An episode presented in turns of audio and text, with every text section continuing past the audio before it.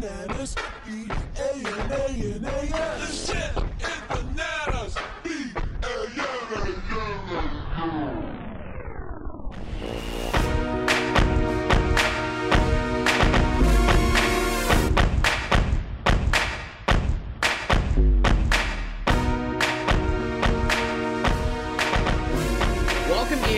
another episode of what has now obviously become your favorite podcast. If you've made it to episode seven, just a quick little round of applause for you.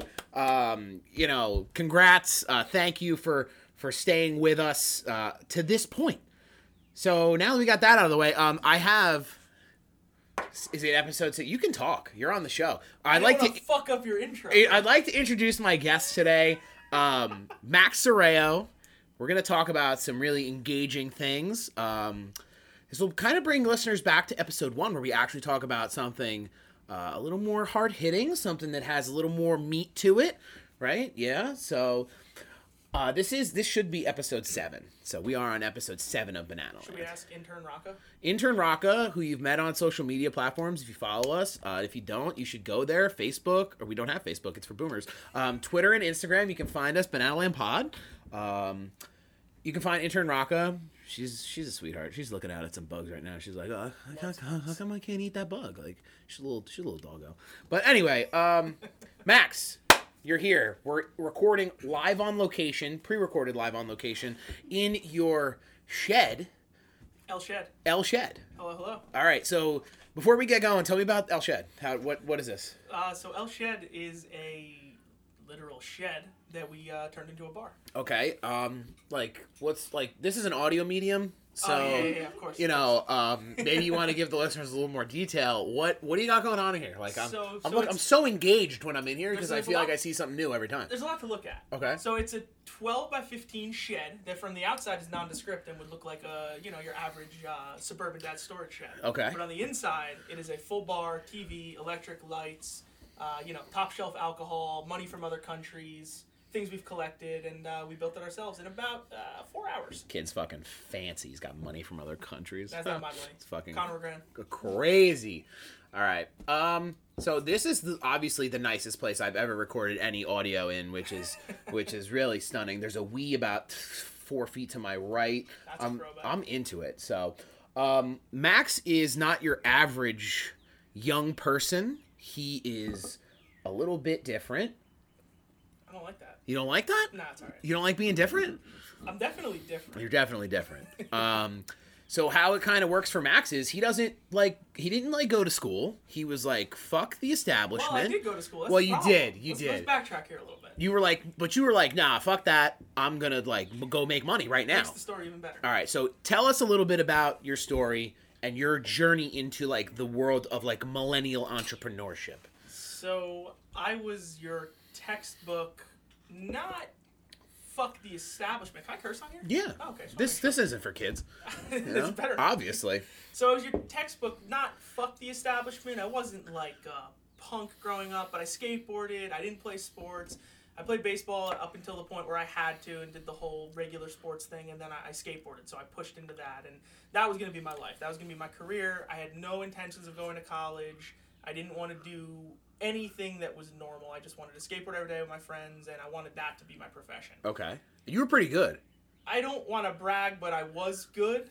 I really don't. You were pretty Hum- good. Humble brag. Hum- you can humble brag. It's okay. But I mean, I was good. I was probably, you know, one of the top in the area. Like, there was a chance that if I had got my shit together and maybe moved to the West Coast, I would have done it. But, Yeah, you dude. know, I was super anxious, super nervous when I was young, and I've since got over that, which is showing, again, me sitting here with my friend on a podcast. So you're you are nervous to be on this podcast. very nervous. I don't like. I feel like I wish the audience members that do regularly listen could be here in this room because most of them you know or would know. um, so it's really like it's really not a it's really not a big deal. Know. You're not like a nervous guy. You're going around collecting checks all day, talking to these people, coercing them into doing all these wild and crazy things to their homes, and and you're just like, yeah, this podcast, fucking can't do it, That can't was- do it. But that's all a product of my nervousness. Right. I, I, You at- channel it, right? I, I didn't like the person I was. Okay. And I've pushed myself, and that started. So going back, 17 hit, needed to get a car, license, the whole nine, and all of a sudden, oh, I need money. So what do I do? I try to work a job, and I work one day, and I absolutely hate it. Where'd you work? Say- I don't know if I can say where. Uh, nondescript name of restaurant. Just restaurant. restaurant. Restaurant. Ice, ice cream shop. Ice cream shop. I don't Okay. wanna say anything. What happened at the ice cream shop? You don't have to. Nothing you don't have to throw no, no. anybody under the bus. So here's the thing: nothing bad happened at the ice cream shop. In all seriousness, had nothing to do with who I was working for or the conditions. It was I, great. I guarantee you, the guy was- that owns that ice cream shop is not listening to this. I doubt it. I was 15 and I just didn't. I, again, anti-establishment. Didn't want to work. I just wanted to skateboard. My Okay. friends. So I pushed the whole job thing off to the very last second, which was literally okay. You bought a car with your savings from your CDs when you you know you Right. get the CD accounts or whatever. Um, do you know what CD stands for? Uh, 'Cause I don't. have no idea, but Come I know on, they're like stomp guy. They're like they're like mid grade return. Morgan, do you know what that is? I don't know. I just know it cashing in. All right, You should you should be our fact checker today. that's what we Forgot said. Yeah, Morgan's here too. Morgan is um Morgan is uh, Max's wife. Um, she's gonna do some fact checking for us. She's a little further away from the microphone. so Yeah, she's over in the corner. We're keeping her. gaming. We're keeping her at bay. Uh, um, So anyway, so yeah, I, you know, you buy buy the first car, and all of a sudden, okay, you need gas to make the car go. So I had to figure something out, and I should say my first car was not a car; it was actually actually no, technically it was a car that I eventually sold to you, the Toyota Avalon. yeah, Remember you did sell it to me. So I had that car. Car. I That did la- have that That car. lasted for a short amount of time, and then I, I ended up getting rid of that and trading up to a truck, which led to my first endeavor as an entrepreneur. Okay. Which was owning a very small but efficient landscaping and lawn cutting company. And just to be clear, I took that Toyota Avalon and I stuffed the shit out of a Chevy like Yukon on West Bay Avenue in front of Reynolds Garden Shop. Yeah, the lady was super nice, and the kid got out and he started shouting. And the mom, she was the mom, and she gets out right, and she's banging on the hood of her own car, like yelling at her son who got out and was like being like this ultra aggressive guy. And she was like, "Get back in the car, shut the fuck up!" And like she was like, "Are you okay?" She was so nice about it. But that car went right to car heaven. That was a great car though. It was It like was a great car. sitting in a fucking sitting in my living room. Uh, All right. Do Anyway, want to a CD is? yeah. A what's a CD? It is a certificate of deposit. Certificate of deposit. Yes. You know what I? It's it's actually fucking useless. That's what they are. It's a, it's a time deposit, which is a financial product commonly sold by banks, and it has a fixed term and a fixed interest rate. Of course. Sounds like But it's pretty useless because it makes like three dollars. it sounds like something. It sounds like something my grandma would invest in, and it sounds like that because I know she has a CD. Yeah, boom. Yeah, she's she's ninety, so she's not even a boomer. She's like a silent the one. silent generation. Yeah, fucking. They should be more silent.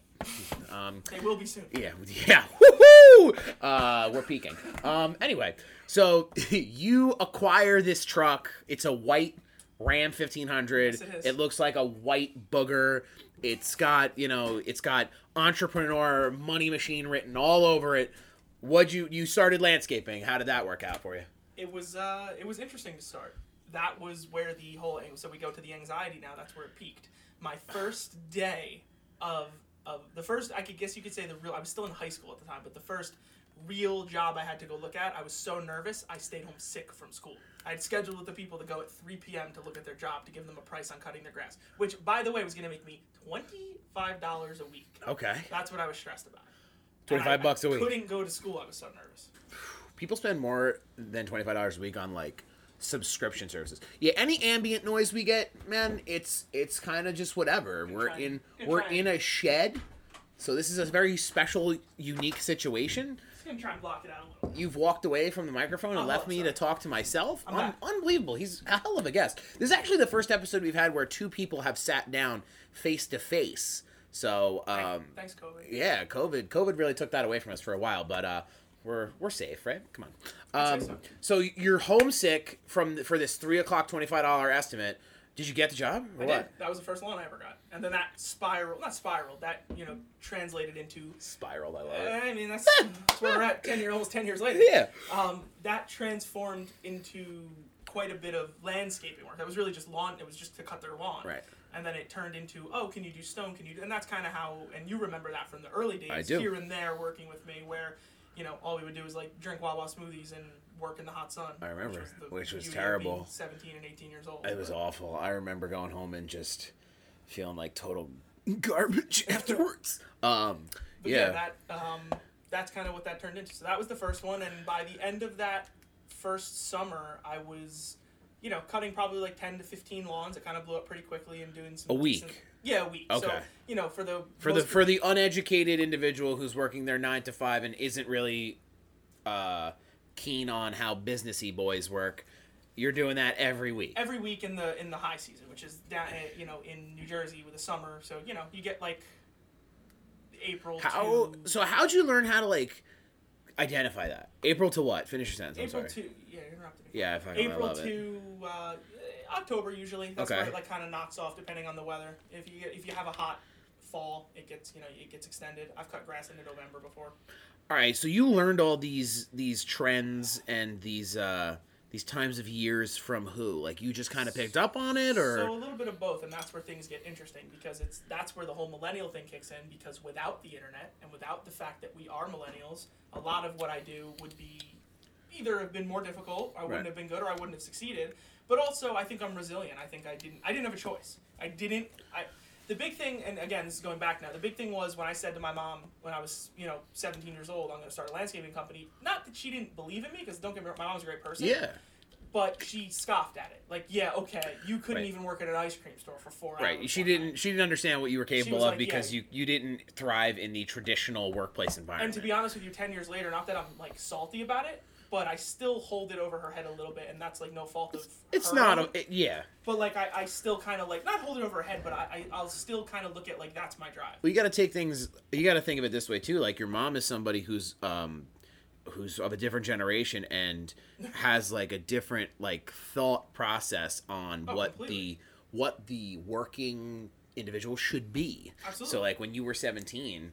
Like when she was 17, her parents probably told her, like, you know, you go to work and you make money and you work till five and you go home and that's it. It's great. Not only that, but even more so, she's more of the, uh, you know, the the man is the breadwinner type Right. Not only did that happen to be the case with my father, which I'm lucky. Like Right. believe me, like I, I never experienced what like daycare, and I think you have a similar situation. Like Yes. I definitely am, you know, um, if you if you to go with the times, if you use the word privileged, you know, I'm lucky Right. that that was the case. I didn't have to do anything like that. I always came home, my mom was home, and I always Right. had a ride if I needed to go somewhere. So definitely, like that was in my favor for sure. But just even more so, like I grew up with that whole she was the, you know, she stayed at home. So Right. it was like, you know, just a different Sure, mindset. her expectation was a little different, but you you were always gonna do some some other shit. I was yeah, it's funny. It's been like the reoccurring thing, and it's odd to talk about it like out and out, like out loud about it, Yeah. other than to like when I talk to Morgan about it or me and you talk about it during the day. But like, I, that is my drive. I don't like being. I like to be different. I know you don't like, when people normal. tell you you can't do shit because then you're like, oh well, okay, well I'm gonna go do that fifteen times. Just gonna, you know? I was just gonna say, tell me I can't, I'll do a fucking. like he, he- my favorite thing like max um so on previous episodes you know that i'm a professional gas attendant um i've actually left behind my days at the wa um because max has so graciously gainfully employed me in between episodes of banana land and until we create this media empire um so i work for him now so we get to hang out and we get to do all this all this great um this great work together every day every single day. yeah, so it's it's it's pretty sick. So there's an update on. haven't even gotten to the work that you do yet. Right, we haven't even gotten Yeah, there. I didn't want to give it away. I didn't want to give it We're away. not even close to it. So, um, you're doing landscaping, you're doing lawn, you're doing stone. I remember, I remember working at um the Kazubas, doing the fencing Oh, Yeah, yeah. and the stone there. Shouts to the kazoo. That yeah, that was a wild time. Um, and then you do what? I'm uh, blanking out on a portion of my life. What'd you what'd you do after you cut grass? Wait, 'cause So- it's a portion of your life Ah, you that is why. So. well, we don't have to go into Well, the no, part no, you don't no. like, but like no, no, no, no. You- You're thinking of a different portion of my life. I am don't thinking like. of a different portion. This is past that. Uh, so there's, you know, it Yeah, happens. Yeah, of course. so, I end up uh, rekindling a fl- an old flame, if you will. That was the most boomer thing that you're ever. Who you're gonna hear on married? you- the flame, the flame sitting The flame over here. married to. Okay. Who we've been together for a So it long It worked. It worked out. Okay. Of course. Yeah, yeah. But uh, ended up rekindling that flame, and long story short, followed my now wife up to North Jersey, where she was going to be going to school for speech language pathology. This is my favorite part of your little biopic audio edition. Is your time uh, in college because we have an episode about higher education um, that if you listened into, we seem like we're really into it, and now you're gonna get the other side of the coin, kind of with Max, but but only in the best way. So you go up north, you're you're doing college. What are you doing? So Morgan's going to college at uh, you know, I, I hate to say this, but a real university, like where you went. She's uh, she went to William Paterson University Yeah. up in Wayne, New Jersey, okay. and I follow her up there. Decide to start working with my uncle. Most of my family lives in North Jersey, so I figure, okay, I will go up there with her. I'll work just so we can be together, so we're not like obscenely far apart. Right. Because it just not that that's obscene, Like but a two-hour drive to go hang out and have but dinner. Like, come on. obviously, both of us felt that you know, like we liked each other enough Right. to where we didn't want to be apart. Like most couples, when they go to college, they're like, okay, bye, Right. and then most of them break up. It's that quick little college weird- relationship, Exactly. and it's over. So like that obviously wasn't the case. So I went up there, and I'm probably annoying at first. That probably Morgan probably didn't want me there. I think Morgan was a little like. I think it took her a little while to realize that like I think it takes any time. It gets takes time for any like two people who want to live together, time to like adjust to living together. Yes, but it was know? especially hard because that first semester, like Morgan was in a dorm. I was living like a couple days a week, like with my aunt, and I'd sleep at the Oh, dorm a oh, couple days a week, and it was just it was a nightmare. dorm life is garbage. literally It was terrible. crashed. It's so bad. crashed. She was one. It was, was one semester, and then we got an apartment. But literally, it crashed her dorm with her roommate, who was a weirdo. anyway, so I, I started working with my uncle, who was in construction. Okay. Um, he is a retired police officer, and he's been in construction his whole life on the side because that's what most cops do. So I started working with him, and I decided at that point. I wanted to go to college and I wanted to be a police officer. I wanted to be a cop because that's in my family Right. quite a bit. You have a long line of, of officers, law enforcement, the whole thing. Yeah. So that's what I wanted to do. So I decided to go to the local community college up there, which is Bergen Community College, BCC, and uh, yeah, that's what I did. So I enrolled and literally had the community college experience without the feeling of it being 13th and 14th grade Okay. because it didn't. Because you didn't have to see any people in high school. anybody. Thir- Thirteenth and fourteenth grade, that was the best. It was an interesting way, and like the way the way we talked, we were just talking about how like we were joking before we started recording about the whole like intro thing, and I was like, oh, this is gonna be like the first day of college. That's what it was like. Yeah. I sat there and introduced myself and had to explain why I now live in Bergen County, but I grew up in Manahawkin near the beach. Right. What, So- what the fuck are you doing in that beautiful town coming up here to this treacherous Bergen County to uh, to get your education? I'm a real South Jersey guy. I don't know if you know Yeah, this. 609. Yeah, I'm a real So six. am I'm a real six oh niner, you know. But so uh, yeah, so that's kind of where um, that things took a weird turn because I basically went to college and got a one course shy as we sit here right now. why didn't you go back to finish your goddamn degree one course shy? Well, you said I'm going to give you the absolute worst version mm-hmm. of the higher education. Yeah, go ahead. Because it's a fucking waste of time. Okay. All right. I'll just be honest. Well, considering, especially considering what you do now, it just doesn't make sense to go back. It doesn't make sense for me to go back, but I like to. You know, I'm a bit of an extremist when it comes to certain things. I do. So I will take the stance of even saying that the majority of people, it's a waste of time. So you're like you're more of the standpoint of like um like an Elon type, uh, but not where okay, so, he believes that like anything can be learned, absolutely. and uh, college is really just for like you can do chores, you can this- show up on time. Exactly. It's this whole s- social construct's not the right word, but it's this whole I mean- idea that you need to force people our age, millennials, Right. to learn how to be real adults. It's like no, fucking go into the world, and I'm gonna get real angry. I can't wait. I can't wait. We're gonna Go- we're gonna peak, and I can't wait. Go into the world. I'm fucking up the microphone. You're falling. You're falling down. It's hot. I know. You're good. Um, go into the world and learn a skill. That's what I did. Okay. And I'm not saying you have to be a construction worker. Right, of course If you want to work in software, I promise you, you don't need four years of college to do it. There's a lot of fluff in there. The first people, the first, you know, Silicon Valley wasn't started by guys who had master's degrees. No, it wasn't. You know, that's just not how it works. And I'm not saying that college is all bad. I will. I'll, I'll go back a little bit. Like there are certain things you need college for. Like you need it. Not like oh Yeah. you just you need the cert. You wanna be like a the doctor. Degree. Exactly. You know what I mean? Like, oh yeah, I studied all the, the books about anatomy, and uh, I'm gonna Yeah. cut this guy's chest open tomorrow. like, you know, that's not. We're not doing that. But you definitely do need it for something. I think a lot of what like the downside to higher ed is too is um, it gives like this very cushioned safe zone for kids who are afraid or have anxiety to go out into the world because of whatever reason maybe they were sheltered as a kid or whatever whatever it is it gives them the opportunity to kind of play play house where they can they can live in this little bubble where it's like okay you know i'm going to class today. And uh, some kids aren't like that Some kids go to college and they grab it by the balls and they say, okay, like I'm going to be involved in every single thing. I'm going to be a, a student senator. I'm going to be this. I'm going to be that. And I know people that have done that too. But, but um, And those are the kids generally that are the ones that graduated in three years with a bachelor's degree. uh, yeah, those are the kids who typically graduated early from high school, Exactly. who went to college, and you you see their pictures on Instagram and have no idea what they're talking about when they talk about what they do for a living. So yeah, so I'm very like angry. Not angry. I don't. don't Uh, frustrated, I think, is a frustrated good with word. the whole the whole system. I But think a lot of people are. So I think you're you you're are- in I a think safe boat. But I think you're self included. I you're I agree. With. I'm a guy who fucking went to school for communications that worked a year in field and is doing a podcast in a shed right now. You know? Nothing wrong with that. No. But yeah, so I, I don't again, and I, I I'm not hating on people who have college degrees. My wife has one. Right. My wife has a master's degree. Right. And she is, you know, she has a good job. Right. She hates it, Well, but we'll get to that later. right. Um, so yeah, go ahead. We're building. We're building. We are. We're getting. There. right, so you you went forward. You started doing more and more. You're you're in college. You leave college. All right, we're backtracking way too far. Um, No, you're you're you're.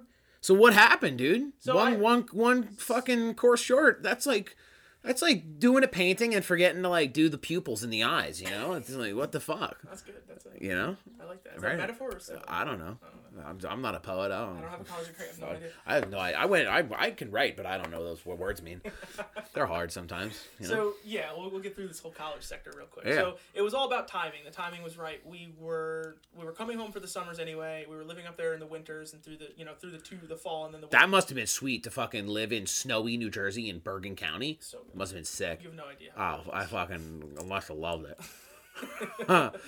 That was like the last time like we've seen like real snow. That's the crazy thing. Up there? Yeah, Yeah. Like we haven't had snow like real snow here in years. So what'd you do? What'd you do after you came back though? Like to So- to Manahawkin? honestly i'm like i'm drawing a little bit of a blank but i do know that there was just like a there was it was just timing where it started to make sense where morgan there was no reason to live up there it was costing money to live up there my parents were helping us out the best they could with Right. things like groceries and stuff like it was just like it was stupid to stay up there especially once i had made the decision that i was pretty much done with school Sure. and and again like we moved back down here and morgan commuted her last two and a half years Four Right. years.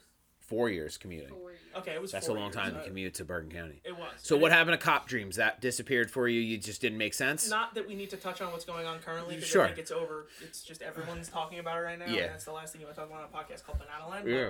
Of course. so um, it was just kind of the beginnings of the.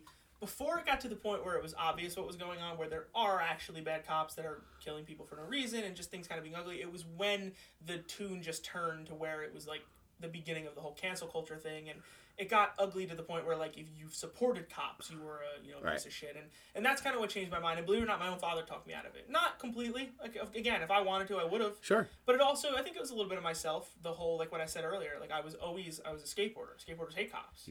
And then all of a sudden i was like i'll be a cop which happens a lot. Right. there are a lot of skateboarders There's that turn a, into there's a lot of people who do There's a lot a- of things who turn into to, who turn into like lawyers and cops and all these Exactly. and doctors and like the kid that was like smoking weed under the bleachers in high school is you know amputating somebody's leg tomorrow and it's like well how the fuck did that happen?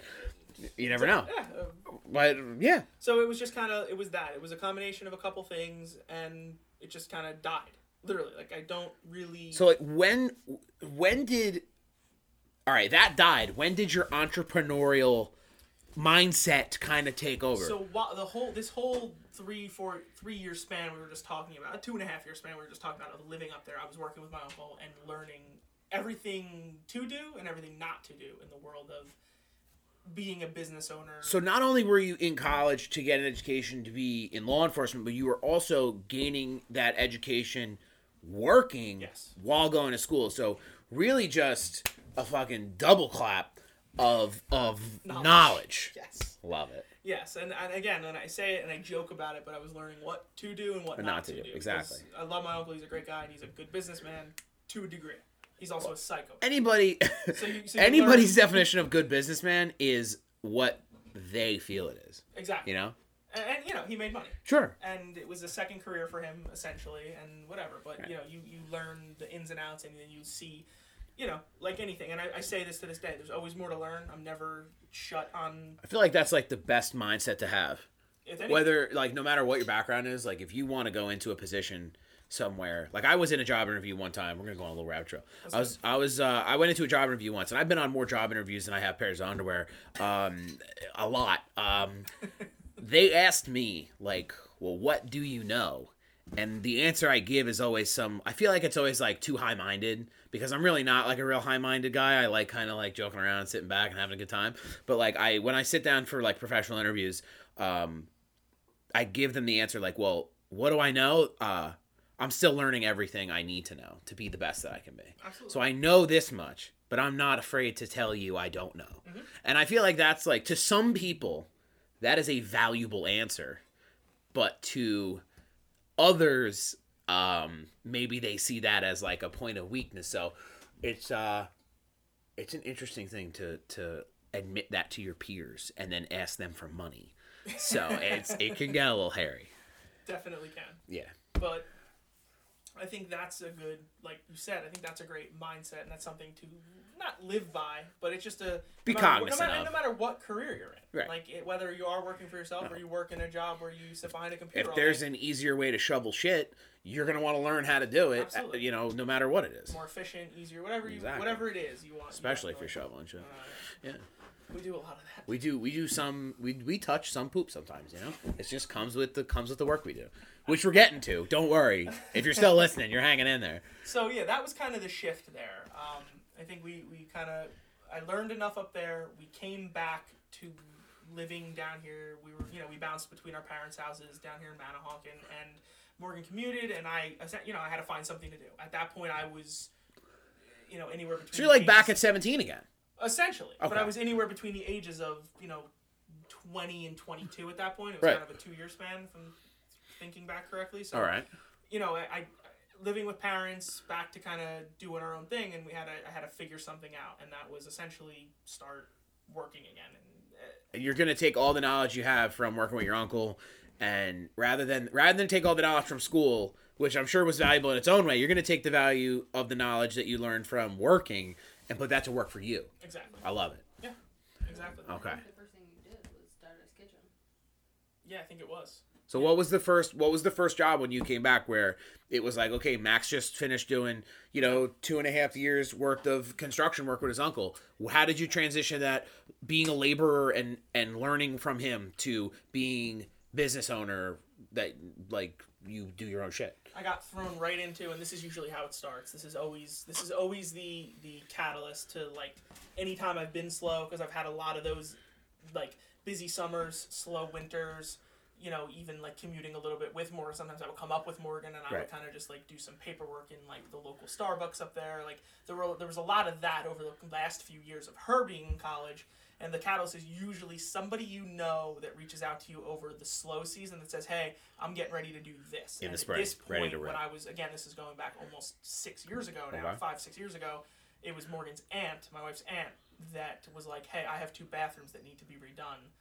I want you to do them. Let's go." And that was kind of like the first big job that was on my own.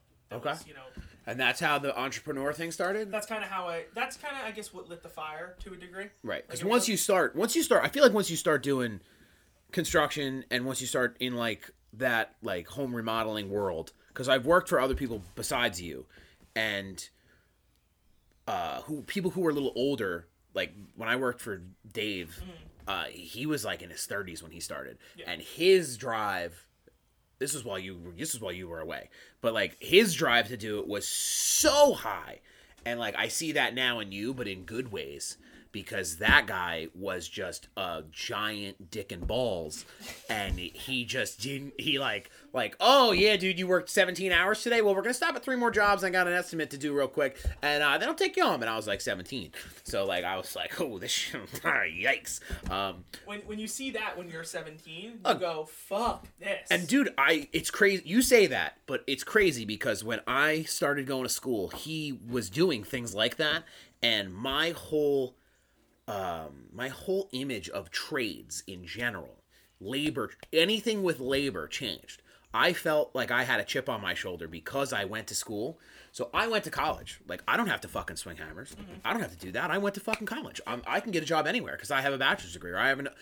When I was like that, I was still at OCC. I was still doing community school. So it was like, well, I'm not ever gonna fucking do construction again. That's not. That's not gonna happen with assholes like that running around. I'm better than that.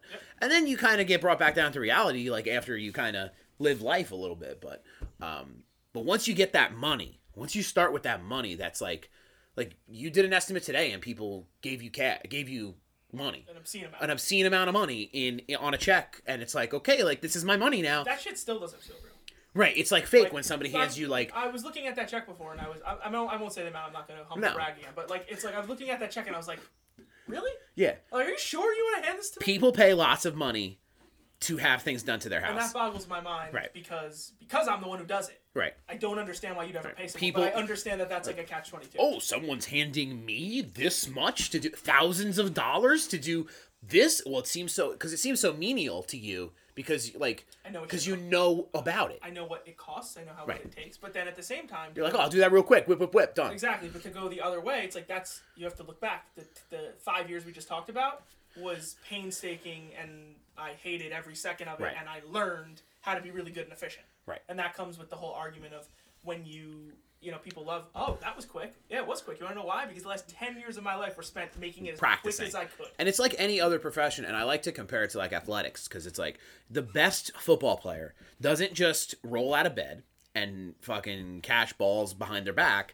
They have to go out on the field every day for five hours, ten hours, whatever, whatever time they feel to you know hone that craft. And doing doing construction and doing like home like um like finish work especially like in bathrooms and in kitchens and things like that. People are living their whole lives in these houses and they're going to look at what you do every single day. So it's more impactful than just, all right, just slap that fucking paint on there. Maybe we'll get some tiles over here. This color looks all right. Ah, fuck it. Like it's more than that because these people live in these houses all, all for the rest of their lives. And that's something I've been more mindful to as I've gotten better at this, and then just the more money that comes in, you have to be more money. It's not just ah, go get the like you just said, slap the tile. Oh, go get the tile Right. from Home Depot. Go get this cheap, whatever. it's that. not always like bottom line. You have to, You have be, to be attentive. You start charging the higher prices and you get into that range where like you're actually really good at what you do and you're sought after. You have to be willing to say, okay, I have to care about this. I have to treat this like it's my own. So the money comes, the entrepreneur thing. Let's not say the money yet. Some money comes. It- You it was- start. It was very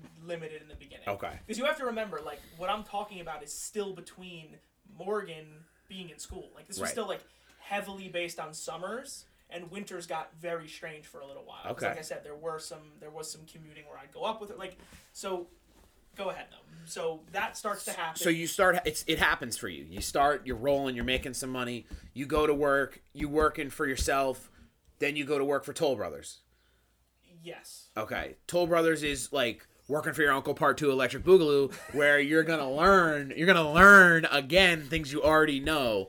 And you hated that, so we don't have to like focus on like Well, no, the shit you hated, but you learned shit from that Well, job. we can we can though because that was a big learning experience, and that Okay. is that is precisely what is trans. Actually, all right, hold on, I'm gonna fuck everything up here. Let's backtrack a little bit.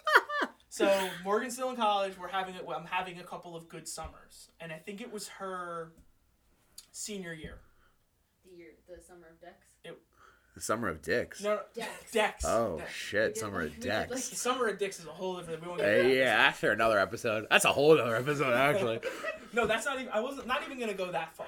But that because that is a good summer. We had a summer where we just we we built a lot of. Decks. Was that the deck we built where um that lady Yes. had that dog that just shit all no, over? No, no, no, no. That was e- that was, That was a different that was, That was even longer. That that's tough too. That That's was, a that's a good one. oh, that wild. I can still smell that smell in my nose right now. I smelled it today. when Yeah, when I when I farted out a ten count, it was incredible. I hope nobody ever listens things to that this. you will admit on a podcast. um. So yeah, so that that's a different summer. We had that was like one great summer, and we had we we had just we hustled, we made a lot of money, and that was kind of where we saw like that was another like good return. Right. Like I saw like the potential to hold on. I made and the great Morgan was working in a restaurant in the summers when she wasn't in school, and she would go waitress and on Long Beach Island, and she would make, you know, decent money Yeah, for, the, for being it's no joke. 19, 20, 21 years old. It's no joke but it being was, in but, food service but down like there. compared to what we were making, where we would, we were hustling during the day and we'd wrap up a deck job and someone would write a five thousand dollar check. Yeah, Like that's a big. di- It was like wait, that, that was a week's worth of work. for five grand. Uh, It's like that's where my eyes started to open more to this. But still, we had a summer where it was in like the May area, and I got this big job, and I worked for someone. And I, again, not gonna say any names. Not that it. Really I already said who it was. No, no, no. Oh, somebody This is else. a completely different one. Oh wow. I worked for someone, and it was a big job. They were flipping a house, and things went very. You might not even know this story. I probably don't. I'll tell you when we're not I don't. recording. I don't think I do. Things went very south, and it went south right as I was at the wits end of being a business owner. So Right. this is where the Toll Brothers thing comes in. Okay. I was done.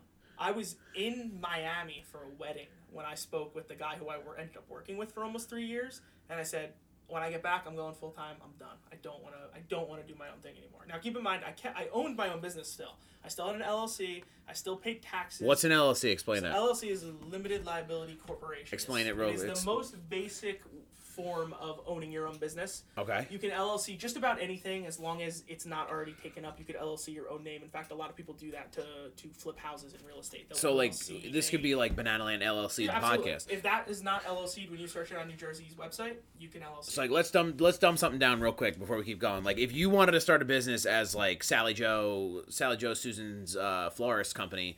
Um, it's probably a real flyer. It's probably a real florist company, no free ads. Um, Sally Susan's uh, florist company, um, LLC. What's an LLC cost? It's a hundred twenty dollar charge on LegalZoom.com, and you can do it from your fucking cell you don't even phone.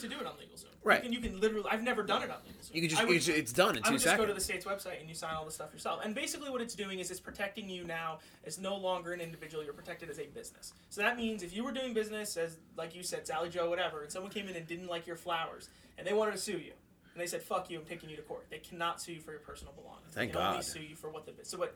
But if you don't do that, and there's a lot of in and outs this that we don't need to get into, Right. things can get hairy. Right. So instead of like, instead of like fucking stealing my stealing my house away from me, They can't do They that. can't do like that. literally in a court of law they legally cannot do that. So that's that. the point of LLC. So I still maintained a limited liability corporation. I still um, you know, still um, um, you, losing- you were doing side you were doing side work. You Exactly, were working for like, Toll. and I was still so, but that's what I'm saying. So like, I still had to do the whole businessy thing. I still had to pay my own tax. Like my taxes weren't withheld at the end of the year. I owed. Right, you owed money every year. I have to year. money aside for. Right. I still had to, you know, I register for sales tax even though This is like nightmare fuel for some people who might be listening who are like, yeah, I just left my sales job at my desk and like, uh, they withhold all my taxes and I'm very safe in my little bubble. And like, like it can be fucking anxiety inducing just to hear people talk about like, yeah, you know, I made, uh, I made a hundred thousand dollars in my business this year and I owe the fucking government like thirty grand.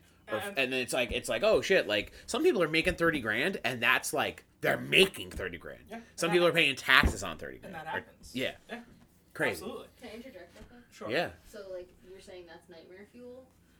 That for entrepreneurs, I feel like nightmare fuel is the idea of having to rely on a 401k or Social Security by the time that they're 65 and think that that's going to handle their living expenses for the rest of their life. It is it's it's you flip the script That's where divide. where the entrepreneur says you know the 9 to 5 the 401k that's not enough for me i'm gonna fucking make as much money as i can i'm gonna retire on my own terms Exactly. right And and and that's kind of like Morgan just said. Like that is the go the opposite way. That's the nightmare fuel. well the motivation isn't just to retire though i don't want i don't want anybody to get the wrong idea where it's like oh yeah i don't need a 401k to retire that's that's the best example because that's like the most structured part of any job like if you go into a union you know you're talking about doing labor you know if you go into a, a trade union and it's like okay like great like when i turn 65 i hit the clock i hit the, the clock out and I, that's it for me like this is this is what i get like and that works for some. and that, for some people they're very happy doing that and for other people they're like well no there's more to life than than me Absolutely. just working toward that that pension or whatever whatever their situation is So anyway, so we're getting way off topic. here, Yeah, we are. So I maintained that through this whole time, but I went to go work for a company who was a subcontractor of a really big builder. So you may know, they're publicly traded, Toll Brothers. Um, big builder over here in jersey you know Well, they're one of the biggest in the country. Yeah. Honestly, they they build in like 33 states. So wow, you're drinking a bottle cap. That was wild. it's delicious Um, so I went to work for them, and we did punch list stuff. So this is where you can't, like you said before, this is part two of going to work with your uncle and learning. It wasn't even learning; it was more or less just learning the craziness of that world, because that's the production world. That was where they build you a house in six months. Um, it wasn't like the whole oh you need a bathroom redone okay your timeline is going to be you know three to four weeks and whatever you know we get it done and it's small business but this was the they're building half a million dollar houses for these people and it's just They're building communities of homes. literally communities So it's no, it's no like shrimp dick shit. You're out here Yes. building bigums, big homes bigums. love big homes I love it. Um, so yeah, so that's kind of what I did that. And again, so fast forward back to the whole me being a Miami thing. That was where I finally had enough of the business. And I always give this example: the chasing people for money, and that is the biggest thing you will hear in the construction company world, where you're you're always chasing people for money. And it is the truth to a degree. But what I'm noticing now and this time around is a little bit different. When you're more, I don't want to say more legitimate. The bigger you get, the more legitimate and real clients you get, and you're not just dealing with the average. Oh, you know, I have five hundred dollars to spend. Can you come paint one room? You're dealing with people who have money set aside for projects Right. that are really willing to pay you, that are good people. and the more and the longer you do it, you can sniff out the people that are going to cause a problem. They're invested in the result of the project as they're invested in you doing the project. Exactly. Which is something that's important for, like, it's important for homeowners or business owners who want a contractor or uh, somebody to come in and say, you know, this is what I the work I need done. They need to give a fuck about who shows up to do their work because they should give a fuck about what it's going to look like. And Exactly. if it means paying a little more, you're going to pay more because you you know Jim Bob down the road maybe he don't do it as good. And this is something that I, I'm gonna say. I say this all the time. I don't actually ever say this, but I believe this to be 100% true. The more, the deeper I get into this world, clients, uh, customers should always vet their who they're hiring, Oh, whether Oh, it's sure. a contractor or a painter or a whatever it may be. But contractors need to also vet their clients. For sure. You need to, you know, you don't need to do a background check. I wish I could, but you don't need to. You know, you just need to kind of feel them out. And you have there's certain types of questions you can ask someone that you can get a feel. And don't get me wrong, I still do it now. You've been with me. Yeah. They'll take jobs that I never would really take in a million years if Right. I had all big jobs. You take them because they pay the bills, Right. and those end up being the ones that are the. and you're in the ass essentially jobs. interviewing your customer when That's you go in to do an estimate. Absolutely. There's a lot of it, that lot that goes into it. Like, again, for the people who have the nine to fives, like maybe your job as a nine to fiver is, you know, you're an HR rep, you're a hiring manager, you know, and um, your job is only to interview people. As somebody who owns their own business, you're gonna. Oh, that's that's throw up. Um, you're gonna you're gonna hire you're gonna hire, fire, interview your customers, interview your employees, keep track of um, your progress, keep track of bills, pay taxes. It's a lot of fucking work. Oh, but that's why you can at the end of a week go cash a five thousand dollar check for a deck because you you worked fifteen different positions. Of course. Right. And that's I could go on for hours about that, but I won't. But that's why when people say, you know, not say, but you know, some people say, oh, you know, oh, you were too much, or the other guy was half away. Okay, well, the other guy is still running a much smaller business. Maybe the other guy's not insured. And you know why people say that shit too is because like we live in we've talked I talked about this on another episode. uh, There's so many people in this area that do own their own businesses and do contracting and do landscaping and do things like that. It's like it's almost like played out where like it gives everybody else such a bad rap. If you walk in if you walk in with your own business max and you know somebody else had been there three hours before customer got another estimate and that guy was an asshole like that stereotype follows and they're going to assume that you're going to walk in and be just like the last guy Yeah. which is which is fucked up for any any profession where people are fucking being lazy and not you know doing the right thing for like the community of people that are making money doing this Which is where the joke that me and you have often, which I know you wanted to touch on. my favorite joke ever. You love I'll it so you- I'll much. let you it. Well, you know, Max is really good at this, and he makes a lot of money. But he's he's pretty good for a young guy. You know, he's pretty good. he he he gets things done for a guy who's you know who's who's not you know a seventy five year old fat guy who's smoking a stogie walking out of his truck to give you an estimate. And that's the that's the problem precisely right, there. Right. The- there are a lot of stereotypes that go with this business, and a lot of them are true. Right. But that's where it becomes difficult, especially as the millennial, to break the stereotype. So fast forward me to like what you're doing now. So I ended up last August, so just shy of a year ago, I got a couple of jobs that came in. Uh, where You we, left Toll. Well, we were talking. So I'm talking side work. Right. I hadn't left Toll yet. Oh, okay. I was there for almost two and a half years. I dealt with that bullshit. We could do a whole separate Oh, podcast just on Toll. Brothers, which we should probably do one day because that would be very funny. I'm sure they wouldn't I sue have, me. I have stories that they wouldn't sue. I'm sure they would. Bob Bob Toll doesn't give a shit. Okay. You wanna know why? He's in the ground. Oh, he died. Oh no. He was probably a I boomer. actually don't know if that's true. I He just was- wanted to make that you know, joke. maybe by the time this episode comes out, that guy will be dead. There's a good chance. Yeah. Okay, so I uh, I got a couple jobs that came in where I kind of pushed. Um, I started pushing work off like with my normal job, which, as much as it was a So the side work became real work, and the real work became a fucking inconvenience. Exactly. That's the best way I've ever heard that put Yeah. because that's exactly what it was. And basically, I, I reached out to my quote unquote boss, who was really just a friend of my father's that owned this big construction company Right. who I was working for as a subcontractor. And I said, hey, uh, how hard how hurt are you going to be if I if I tell you I got, I got to be done in like a few weeks? And he said, Right.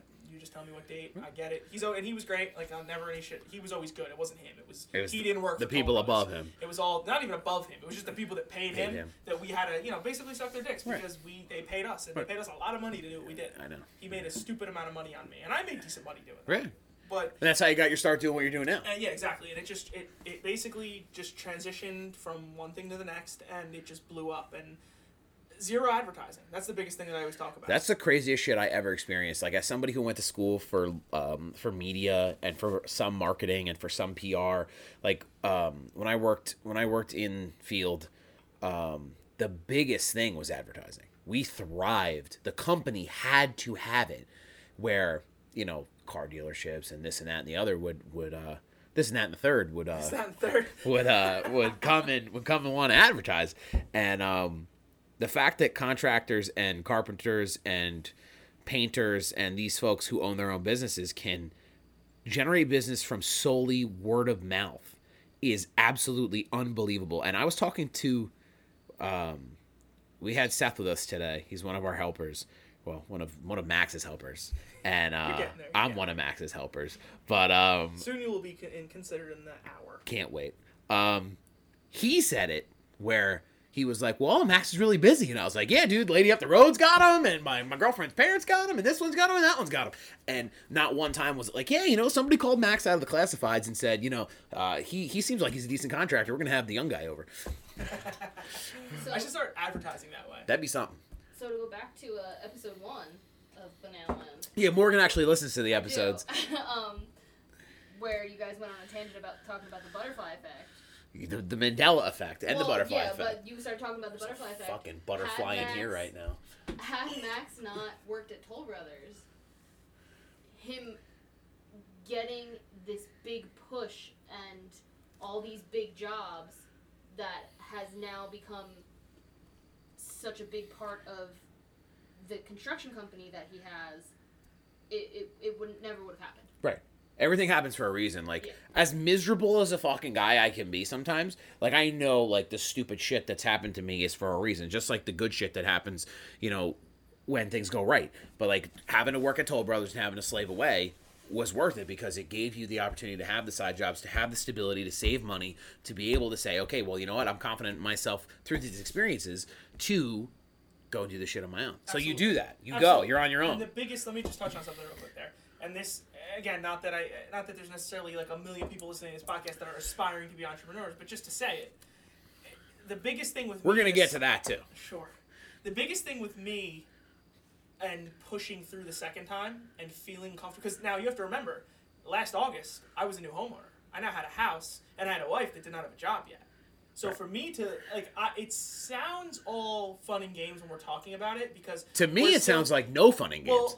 well, but like when you think about the story I just told, some people may still be picturing me as a I'm 19 years old and I still live with my parents. When I made this decision to leave a job that made me full disclosure seventy thousand dollars a year to do fucking nothing, it was Yeah. an easy job, Yeah. and it was and yeah, again, I still had to run the business to a degree because I had to pay my own taxes. Sure. Whatever, it wasn't hands off completely, but it was fairly easy. Home at three o'clock every day. I worked in Lacey. Some people would take away. that forever. Yeah, They would never a walk away from something do. like that. But that is literally, I walked away from that with a wife who had no job in sight, like a degree, but no job in sight, and I had a, a I have a mortgage and two car payments and business insurance, and I said, "Fuck it." So like, I had that confidence to do it the second time around. And it's the same reason I'm having the confidence to do what's going on right now, which we can touch on at the very end if Yeah. you want about what we're doing to my house and Yeah. what the future plans are. But like that, it takes confidence to be an entrepreneur, and I hate calling myself an entrepreneur. I know you use that. You word, are though. but I You're a business owner, but you're an entrepreneur in the fact that you turned away a seventy thousand dollar a year job to say, "Well, fuck it, I can do I can do better on my own." yeah. I guess you're right. Because I feel like, and I'm gonna like, I'm gonna like reference an article that I read. I don't know why I felt the need to tell you that, but I ref- I read an article in uh, Business Week about young millennials who are entrepreneurs. One in ten millennials uh, were entrepreneurs in like 2006, and now it's less than one in ten.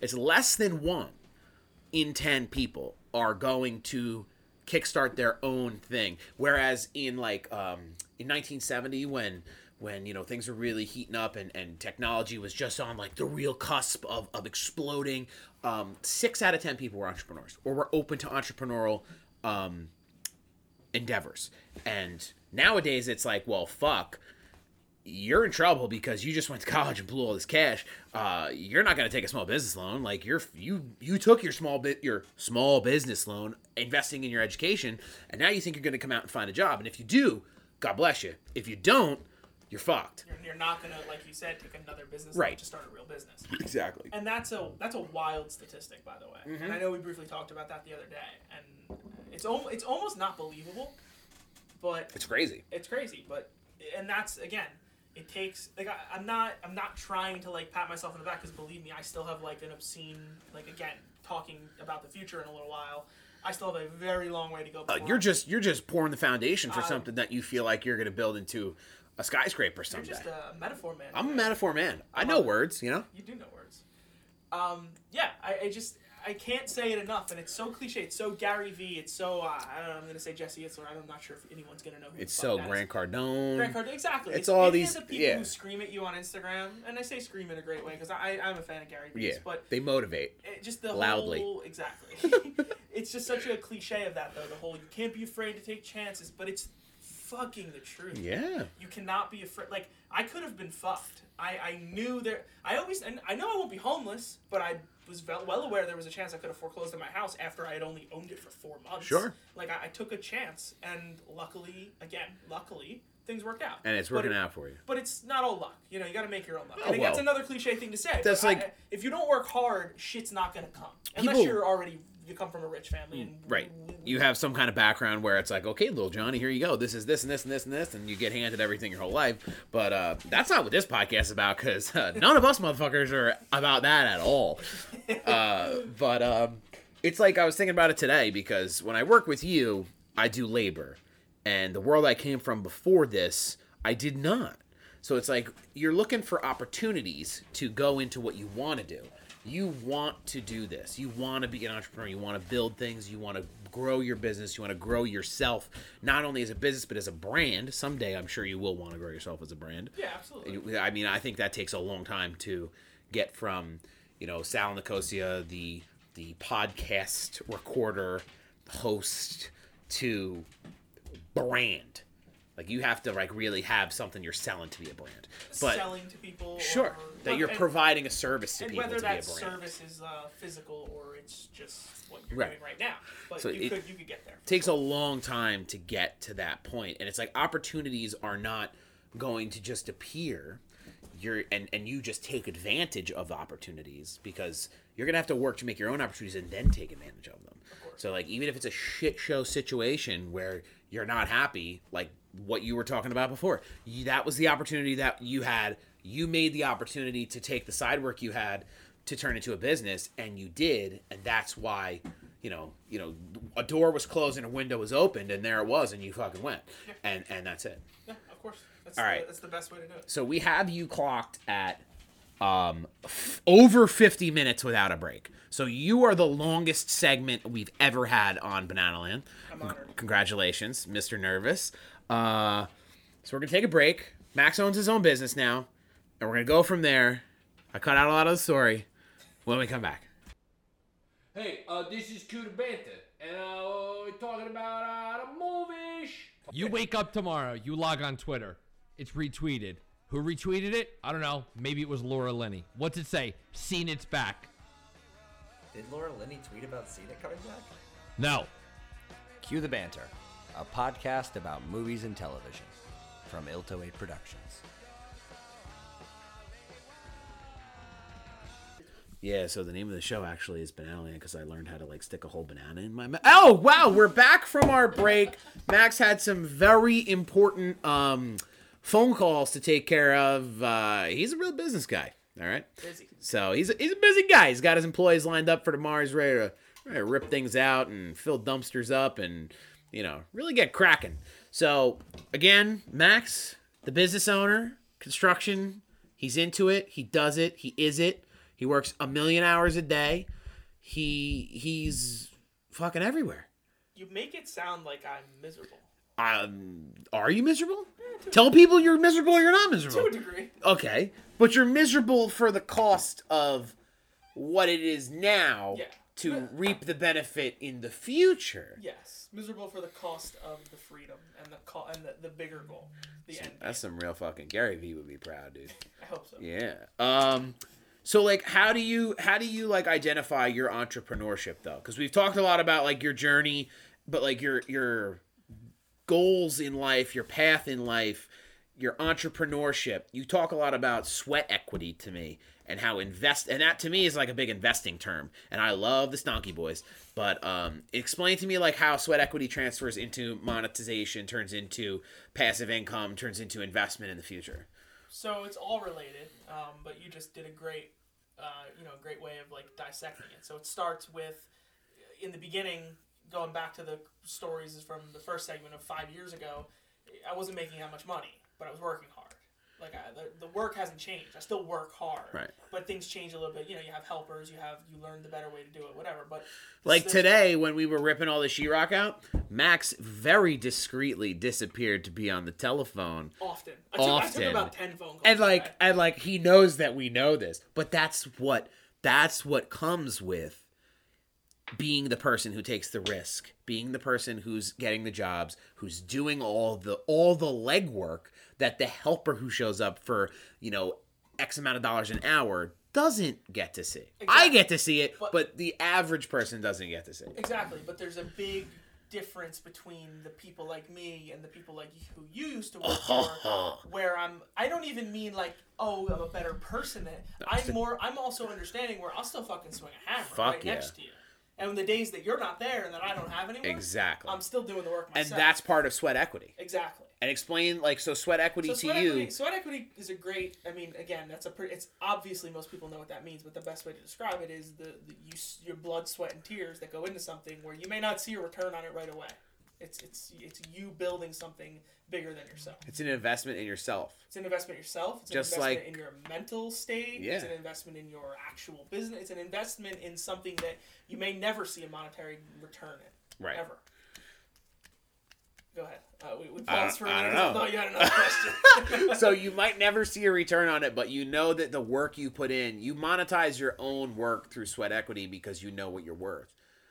Exactly, and I think that comes over time though, because in the beginning, Well, I think like not like it's not like all doom and gloom, but like when you start out, you don't think you're worth as much as you're worth and ten years down the road, where it's like, well, fuck, I ain't getting out of bed unless I'm getting paid. and to be quite honest, that's the, that's the truth. Right. When you start, you're not worth that much. No, because you what experience do you have? Like that's it's all relative to Exactly. what your worth is. Exactly, and I think that that plays a big part in sweat equity. But sweat equity is great in a business, but it only holds up so long in this business because a lot of what I do, even where I'm making real money, real equity in a company, is actually sweating.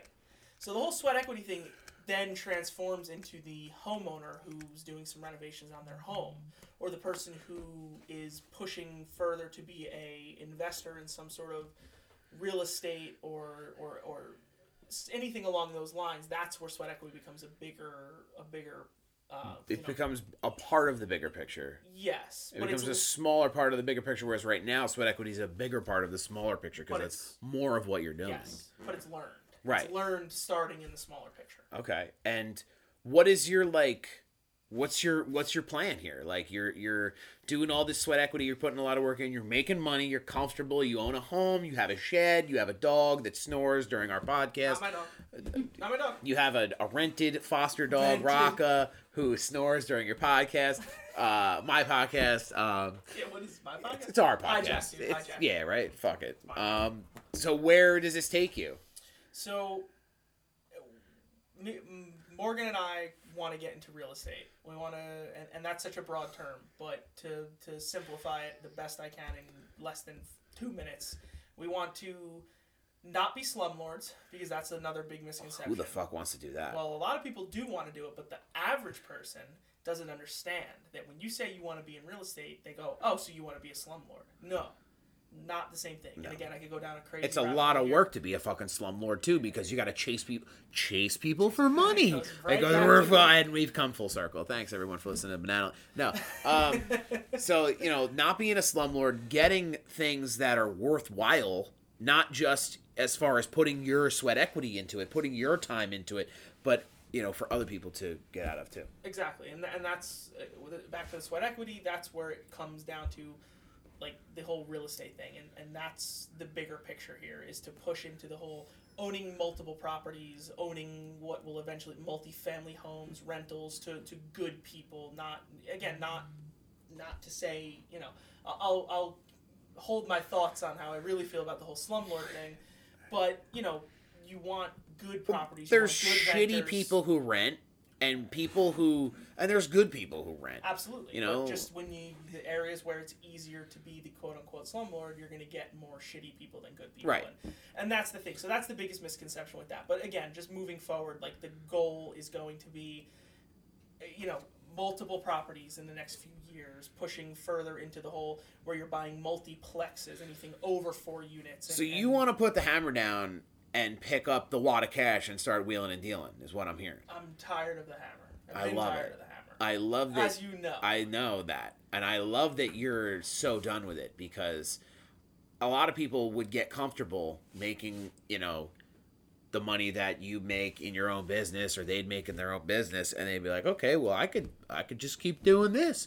And the complacency sets in. You got the house, you got the shed, you got the car out front, and you run your business, you feel accomplished, and you never get further than that that like mile marker in life where you could take the risk. Again, we're talking about risk. You're taking a ton of fucking risk, saying to yourself, "Well, okay, I'm gonna take all this money I made and instead of fucking saving it and putting it in my pocket and spend it on shit I like, I'm gonna fucking invest in property." But for I think for you, and it's it's more than just like, "Oh, I'm gonna I'm, I'm not gonna be able to spend on shit I like." You do get to spend that on shit you like because you do like real you like real estate. You like money making money for you while you're sleeping. And for you, it's worth it because you like you you like luxury goods. You like More your than I care to admit. Right, you like your fucking fancy watches and your and your eyeglasses and your fucking Tom Fords and whatever else we got. But That's another millennial problem. Well, that I- yeah. that I that I have tattoos and I dress like a shitbag, you know, most days of my life. But then I wear five hundred dollars sunglasses. I feel like that's like a I feel like that stereotype is being broken though. I Um, love on social media. dude. I'll pick up the hammer for that any You day. know who fucking well, now I'm the metaphor man. Oh! You know who breaks that stereotype? Is fucking uh, Post Malone breaks that stereotype He certainly because does. he's the guy with the fucking face tattoos and the rose brand and the He's got- Rolex on his wrist. And he's got more money than any of us. And the crazy- The- Oh yeah. Right. The, the Rose. no free ads. He's got to pay. Um, especially him. Uh, he's got he's got property, dude. Like Post Malone, if you're listening, dude, props for the property. Um, he he's not like one of these folks who's gonna make a lot of money and then piss it all away. Yeah.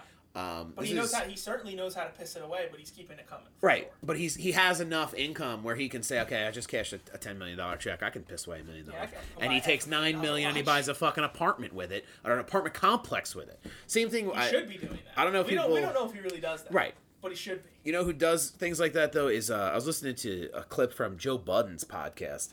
Uh, Budden. yeah, the rapper, rapper? the rapper. Uh, he had um, I think it was DaBaby, the rapper, and he Can't take that he no, it's hard to say out loud. Um, he was explaining to Joe Budden how he manages his money. Even someone who came up from a different, obviously a, a DaBaby and and me are different people and you know, Wait, and- you are? Yeah, and he explained like when he was a kid, like he used to trap, and he used well a kid when he was a young man, he used to trap, and he used to like work on the street and like whatever he was doing, selling drugs and whatever his background was, he never like he never sold sold drugs and then took all the money and was like fuck bro i'm gonna go buy a watch or i'm gonna go buy a chain or i'm gonna buy this and it's crazy to hear that from somebody as young as him too and it's and it's like that's a big example but especially for somebody like you who's also young who's like yeah you know man i'm gonna turn like fucking whatever this money is this year and i'm gonna instead of pissing it away i'm gonna go take it and put it somewhere else and make more money You want me to confuse everybody and yourself? Yeah, even I can't wait. And I think you know this. I, i'm so excited I fight the urge every day to spend money on stupid shit. of course who doesn't the But I- internet exists The difference is I have the money though.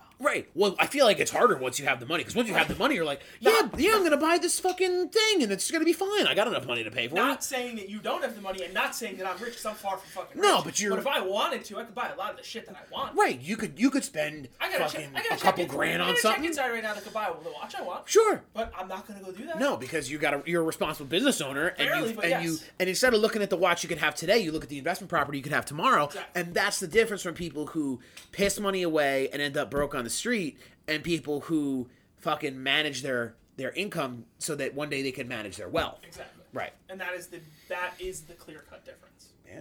But believe me, I fight that urge daily. Of course, bro. Most people do. You get on Instagram and there's targeted, Targeted- advertisements for everything that you want. You'll get an ad for a Rolex after. I'm sure I will. Just like when I was in college, we used to look at like blue. We used to say Blue Moon ten times, and then a Blue Moon ad just pop up on Instagram. It's like saying Bloody Mary, but the internet. No, it's crazy. Okay, right, right. wow. Terrifying. I mean, I'm, I'm. We're gonna have another episode talking about social media, and uh, you're gonna, you're gonna, I'm gonna really rip into it. Can't wait. But all right, so you're gonna, your, your investments. You want to be an investor. You want. Who inspired you to do investments like that? Definitely Morgan. Morgan. Okay. My wife. We've So already. you want to get you want to get that quick story real quick? Yeah, scrooge closer. Okay. So So where'd you get the idea from? So it was, um, I think I was my first year of my master's degree. It was the summer, and I was working as a camp counselor, making like I don't fucking know, twelve dollars an hour. And I'm sitting in the car before I go into work, panicking about the fact that I have seventy thousand dollars of student loan debt. Oh yeah, I, I resonate with that. Full blown panic, and I don't know what made me like. It was kind of like I've never really listened to podcasts before, but I clicked on the Apple Podcast app and I started searching just investment podcasts. 'Cause I Yeah. was like, there's no way I'm going to get out of school, make my salary that I'm going to be making, and pay off my student loans in a timely manner that I'm not paying them off when I'm 90.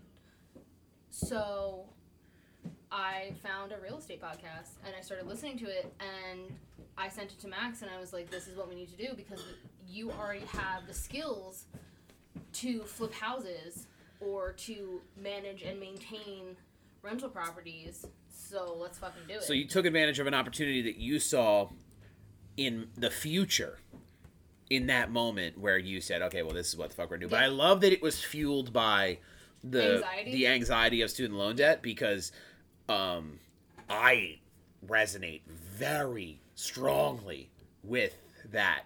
I've taken it in sort of a different direction. I don't claim to be a business owner or an entrepreneur in any way, shape, or form. I have a podcast, I have a blog, um, and that's like what I'm doing right now. But like, I feel that like investing in the stock market, I feel like wealth is generated through investment. But in my mind, the market is the easiest way I'm a real Mac. We, me and Max talked about this the other day. Like, like I'm a real like con artist. I would love to con somebody out of a hundred grand to invest in the stock market, turn it to three hundred grand, and give them fifty grand back, and told them I lost. Like Bernie that. Madoff. That yes, yes. But I think it's I think it's easy for people to think that way because it's like, well, fucking, that's capitalism, baby. Money, money, money. Let's fucking go. Yeah. Yeah. And and uh, like it's it's hard to even convince people who do have the money to invest the money so that the fact that millennial entrepreneurs i think are more risk takers because they're fueled by the debt by the anxiety separates them from previous generation of previous generations of entrepreneurs who maybe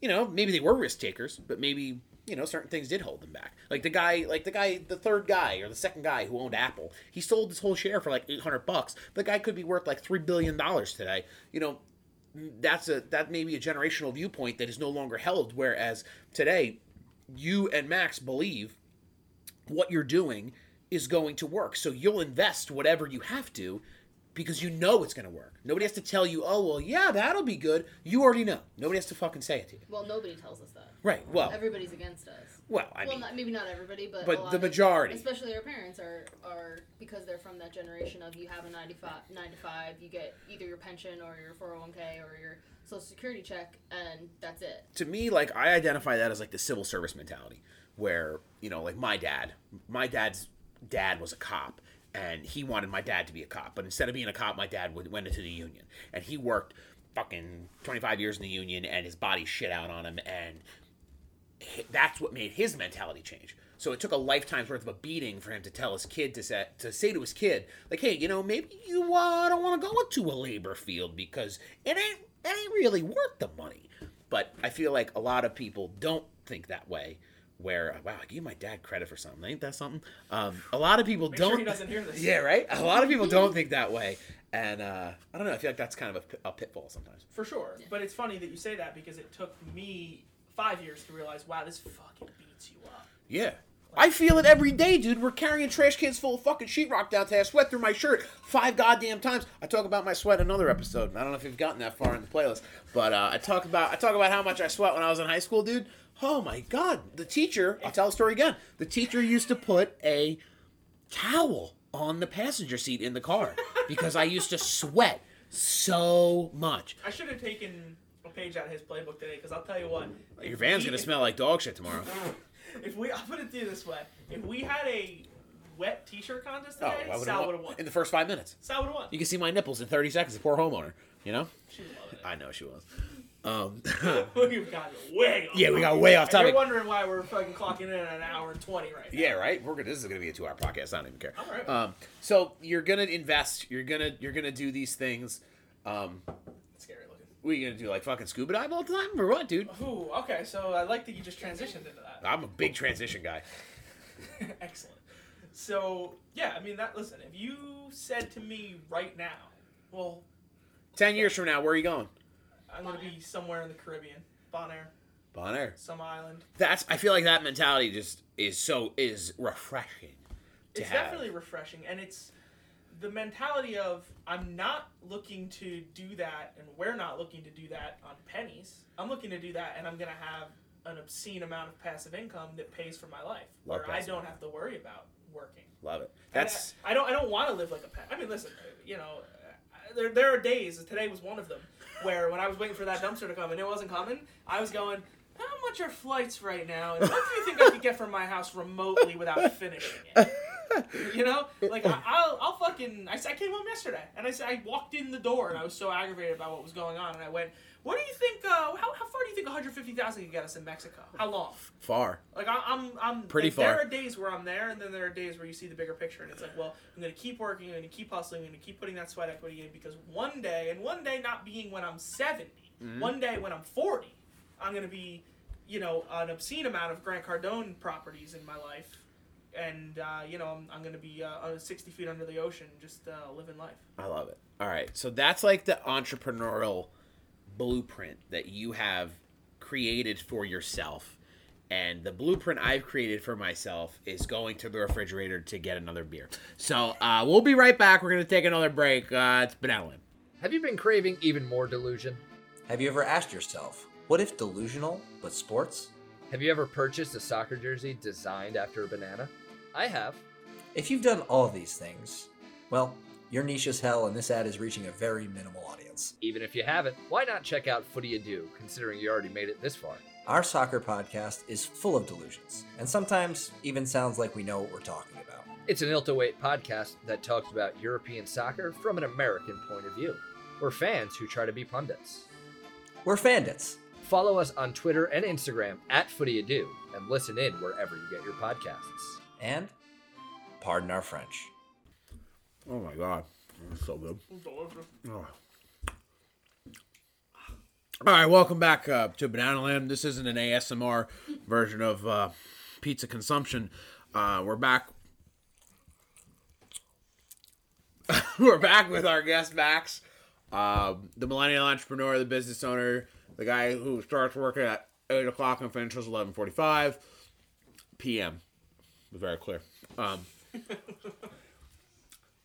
Max, we've we've relied pretty heavily on you this episode. I just want to thank you for your service to uh, to the pod. Um, what? So considering before I say what, considering that there's less than one in ten people that are fucking rolling the dicey boys on maybe taking that chance on themselves. Maybe there's kids out there in high school. I remember a kid in high school when I subbed at Southern. Crazy they let me educate people. It's absolutely unbelievable.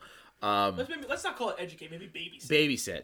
The, the kid told me he was like he was he had like this uh this sweatshirt on said had like GTR across like the car, and he was like, you know, man, like, you know, like I don't really want to do this work because I'm really not interested in it.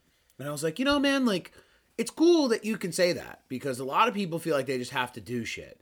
And I was like, listen, do the work because you have to right now, and like when you don't have to go to college, don't go. Are you into automotive? Well, yeah. Well, that's and he like he like pointed at a sweatshirt, and I was like, yeah, dude. Like I I understand. I was like I I did I fooled around with with cars, and I was like, why don't you look at like trade school? Why don't you look at like UTI? And he looked at me like the substitute teacher was the first fucking guy to ever tell him he could go to go to a fucking trade school to be a mechanic. It, that's not me. I'm not that guy who tells you like, oh yeah, this is what you should do. I'm not a fucking counselor. I don't know what the fuck I'm doing in my own life. I'm making a podcast, eating pizza, drinking beer in a shed. It's the best.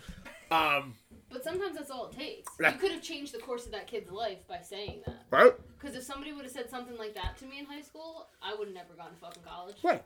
Like, you know, like, oh, this is what I want to do. Well, fucking go do it. You know. So But so to, to to transfer from that, what advice would you give young folks who have an interest in something that want to who are who are coming out of school and now have the responsibility of having to provide for themselves? How would you what, what would you what would you impart to them? in short, the best thing I can say is just do it. Not to quote Nike. Yeah, no free ads Nike. You're gonna have to pay for that one. Cut the check, Nike. No, really. Cut the cut the check. I see what you did. I see. I see what you did there. I see what you did there. So honestly, just just to do it like that. Don't don't think too hard. Th- plan, but don't over plan. Don't overthink it, and just do it. That's literally what I did. And of course, I am a. it- It's hard to say because it's like you could call me okay, yeah, you're a, you're a success. You've been successful in what you've been doing. The endeavors that I have, eh, you know, dove into, I've done well in. But am I really successful? Because if you think about the, uh, you know, like a standard business plan, you, your your business should be making positive income and equity in, within a year or so, two years, right? That's what most people say. They start a business, whether it's a storefront or not, you're making money after the first year. Right. No matter what, whether it's a tech startup coming out of you know, Silicon Valley or it's you know A Joe the landscaping Ragman business. in Manahawkin Right. you know, you figure your first year is going to be, you know, you may not be super profitable, a little bit here, just enough to survive. So, that being said, me being in technically year number nine, if you will, of being a quote unquote entrepreneur, I love that you're writing down Joe Shit the Ragman. That's gonna be the name of the episode. um, it, it doesn't, you know, am, am I successful? It took a really long time. It took a lot of ups and downs. So it's like, sure, I'm, I'm successful, but in my mind, I'm not really there yet. But to go back to your question, like, I didn't really have a plan. Like, I didn't have a real, I've never made a business plan. Like, I, I probably never will. Yeah, we know because your time management skills are fucking Hey, beautiful. But in all seriousness, like I never had to go to somebody and pitch something. Like I, I, I didn't start a this big company. I started a construction company that I'm planning, and and, and you're you're listening to the the realist, um, like real time, like transition into a bigger construction company that will eventually turn into a real estate investment firm. And I say that word like that as ridiculous as it sounds, like that's what I want it to be, and I think that's what Morgan wants it to be. That's what our plan is. So I don't have a business plan other than like, and it's so fucking cliche to say this, but my business plan is fuck it. Like sometimes you have to just not be afraid to do it.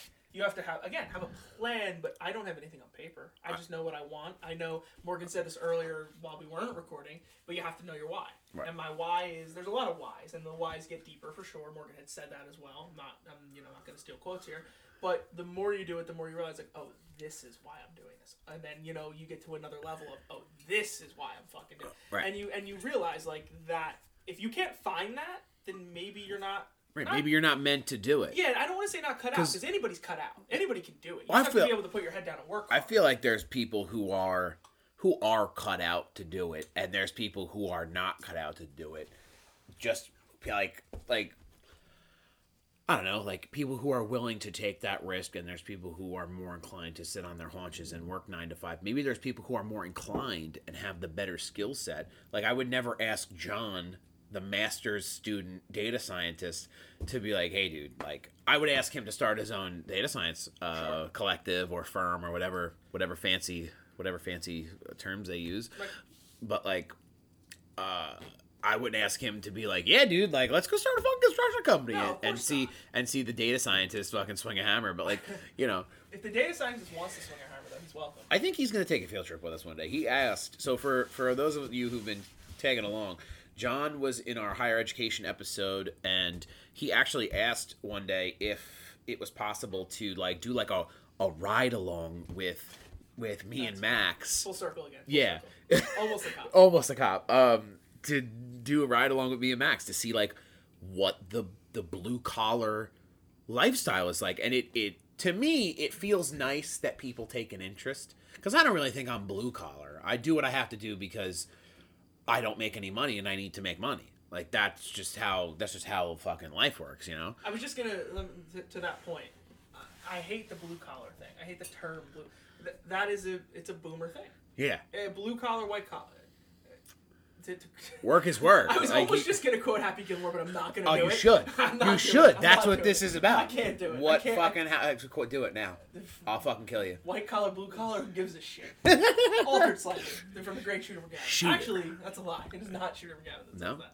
You It really is- fact. It is you're- Happy Gilmore. You really need a lot of fact checking in All your podcast when you start yours after this. All the So, if anything we've gotten out of the podcast is that Max wants to start his own podcast. Um, you know, uh, he's uh, he's gonna start a podcast called Polos on the Beach. Um, it's gonna be unbelievable. You- you- Oh, are you intrigued? Oh, you are. Like maybe maybe when it comes out, you listen. Maybe I'll plug him. Maybe I'll maybe I'll give him a free ad. I mean, he's he gives me money every week, so that's the least I can do for him. Wow, that was an interesting sip. Of, Right? It's a little, we're at the we're at the bottom. you need another one? You might need one more.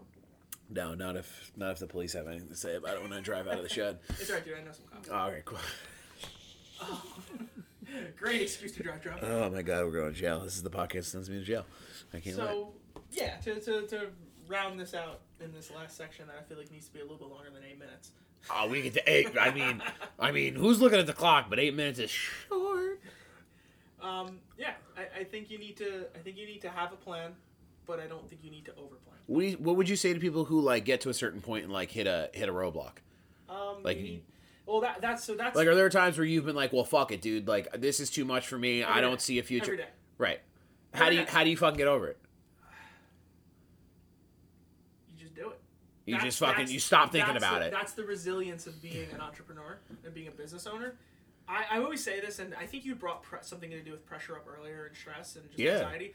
I noticed, and I've noticed this more as I got into my like young twenties and out of my just like anxiety ridden teens, that I thrive really well under pressure. I do my best work under pressure, whatever that may be. Because Like, you have to. Well, you don't have a choice, but I, I, some people crack under pressure. Yeah. And again, like so so cliche all the shit I'm saying, but it's just the truth that I, and this is what I found. Right. Some people can't do well under pressure. Some people do great under pressure, and I'm one of those people where you put pressure on, and I'm gonna go above and beyond. Right. I'm gonna do everything I can. And that kind of goes back to what we were saying before about people who are cut out.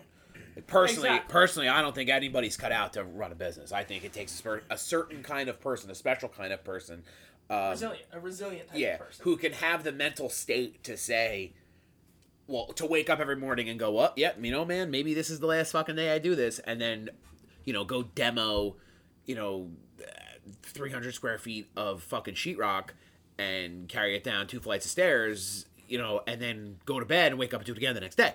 So it's like, you know, it takes a lot to overcome the mental hurdles, I think, too, when it comes to not only starting your business and being starting your entrepreneurial journey, uh, but to persevere and move into a place where you are having your investment firm and you're doing these things. People see investment firms and they think, ah, yeah, that guy must have been a, a hedge fund kid. Where you know a guy like Max is going to be like, well, yeah, you know, I worked for ten years in my own contracting, you know, business and I made this money and this is what I did with it. Like I didn't just fucking stick my thumb up my ass after I made this much after I made, you know, 100 grand. I didn't want to sit home and make that much money every year. Built from nothing. Right. Built from a anxiety ridden. Uh, Skateboarder. tw- uh, well, sure. I was going to even go more specific. 12-year-old. No, 25 25 $25 lawn cutting experience. Oh, yeah. You know what I mean? Like if I, I still I could I'll, I could show you the house right now.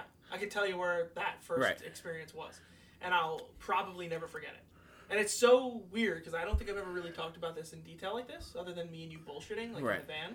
But like right now, I'm I'm talking about this and thinking about how I 30 years from now, whether You'll I still am remember it. successful or not, I'll still know that first lawn Right. that I went to go. And I feel when like- was, you know 17 years old. I feel like the big thing though too is like people who are who really have like an interest in it. Even if you do go to school and you have the anxiety, like Morgan said before, of, of paying off seventy thousand dollars in loans. If you go to school and you feel like you're qualified enough to fucking run your own business, there's no reason not to, unless you feel like you're really not cut out for it. So I think it's a lot of I think it's a lot of you testing yourself at the beginning to see if it's really something that you're you're able to accomplish Definitely, and that is once you get through that process of, of like self purge, it's like, all right, well, let's fucking, this is what I know I can do. I think I can do this much more. And you gain that confidence a little bit every day. And even though you do have the anxiety and it's like, all right, well, let me just flip the switch and shut it all off and, and fly to Bonaire and, you know, and then, and this is it, it's over.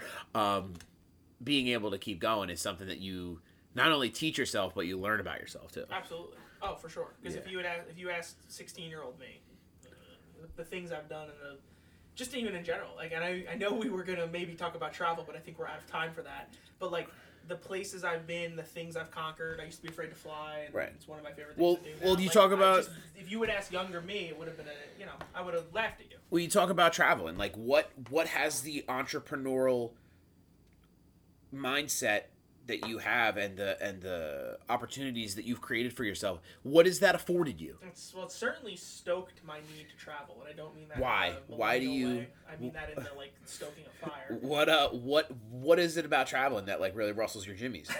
I'm so glad you threw rustles your jimmies in. It's my favorite. Um, I, I just well, Morgan had a lot to do with that. Like I was again, like not you know credit where credit's due. I was not. I did not travel growing up a lot. Like I did not go on a lot of vacations, and when we started dating years ago, like she kind of like pushed me, and that's what got me to you know get over uh, ultimately that and a lot of alcohol, get over my fear of flying. But once you realize, like, and it- again, like stupidly cliche, but once you realize like how much of the world is out there, you're like, wait a minute. There are people who live and die where they've gone to a handful of places in their life and they're happy living where they grew up. Yeah. And I'm like, It's crazy. it's just completely, and I know you'll agree with this because you obviously you're in the midst of possibly planning a trip somewhere, you know, in August, and Yep. you were dying to move out of this state if you could If I could. like I'm the same way. Like I, we we don't want to stay here. Ultimately, we have other places we want to go. We want to live, and but then just even more than that, just other places I want to travel. And just there's as soon as you get a taste for it, and there's some people who just don't like it. Some people don't like to travel. Like they're, don't But- like going outside of their but to- comfort zone and, and Exactly. being in a different environment. and. I think that also speaks to the. So to your question, being an entrepreneur and being a business owner allows me to like we're going through this right now. We're trying to book a trip, and despite all the COVID bullshit, Morgan also needs to take off from her job. I don't. I just changed my schedule around. Right. I You make- tell your I you tell your customer right. You tell your customers, you know, well, something came up and um, I'm not going to be able to come on this week, or and that's it. Or you just don't even like you don't even like make an excuse. Hey, I'm gonna be gone like, for the week. yeah, I'm going to be know, out of town for the week. you really Uh, think Sal's gonna be here, right. Can you get you know something like that? And that's the, that's where Yeah. owning a business, relying on your workers and your your clientele to be understanding is a whole different thing you have to build. Whereas a normal person just goes, yeah, I'm gonna put in you know I need my week off in August, and Right. sometimes it gets denied, and sometimes it's a fight, and I don't ever have that problem. But I think my lust and love of traveling and seeing different places and doing cool things definitely like I have to thank Morgan for opening that up. But I think the being the being the entrepreneur, it's like the, some is never enough. I always want more, and I'm I'm I'm a I'm That's the drive that keeps you an entrepreneur, Exactly, and don't- I the guy don't- who just runs a construction company his whole life. exactly. He's dropping that. I did. awesome. I did. I always exactly. I always want more. I always I'm pushing for something better, bigger. I've always been that way. I'm relentless to a to a degree with certain things. So it just it, I think it just kind of goes hand in hand. Um, believe me, I wish that I could tr- be a traveling entrepreneur. I think about that all the time. You could be. I dude, I would. You'll. s- You will be You when. wanna, go ahead. Go ahead. you will be a traveling entrepreneur at the point where you have a real estate firm and it's like okay well you know I'm, I'm on vacation and i'm closing a deal somewhere else today my team my acquisition team is you know purchasing this property today and we're gonna go forward with these other 10 things that i want to do. And you could be off flying around in a little spaceship somewhere fucking eating all over god's creation. Um, and you will be a traveling entrepreneur because like you said you know the drive to do more is always there. So there's never really an end. It's just continuing to be an entrepreneur and just just leveling up Yeah. to to different levels where Yeah. you know oh i'd love to be a traveling entrepreneur. Well fucking you could be right if you if you start being the sweat equity entrepreneur and the constructy boy entrepreneur and then you buy your first like modular or modular duplex or or modular you know whatever floats your Maybe boat it's a modular duplex. maybe it is and you rent it out and then you you know you do the next thing the next thing the next thing and you build up Exactly, and that's I think the the biggest thing to take out of this podcast, outside of me being an idiot who started a business with no business plan. Honestly, like again, going back to the whole advice thing, like if you can find something where you're looking for the bigger picture, like that's the best way to do this. So, so last question. We're gonna wrap it up right now. Uh, is it worth it? Yes or no? Is it worth it living the life that The whole live right thing. Is it worth it? Absolutely. Okay. I wouldn't do it any other way. All right, cool. Max, it's worth it. I'm glad that you gainfully employ me, and that I get to be a, a, a an integral part of your your path into the future.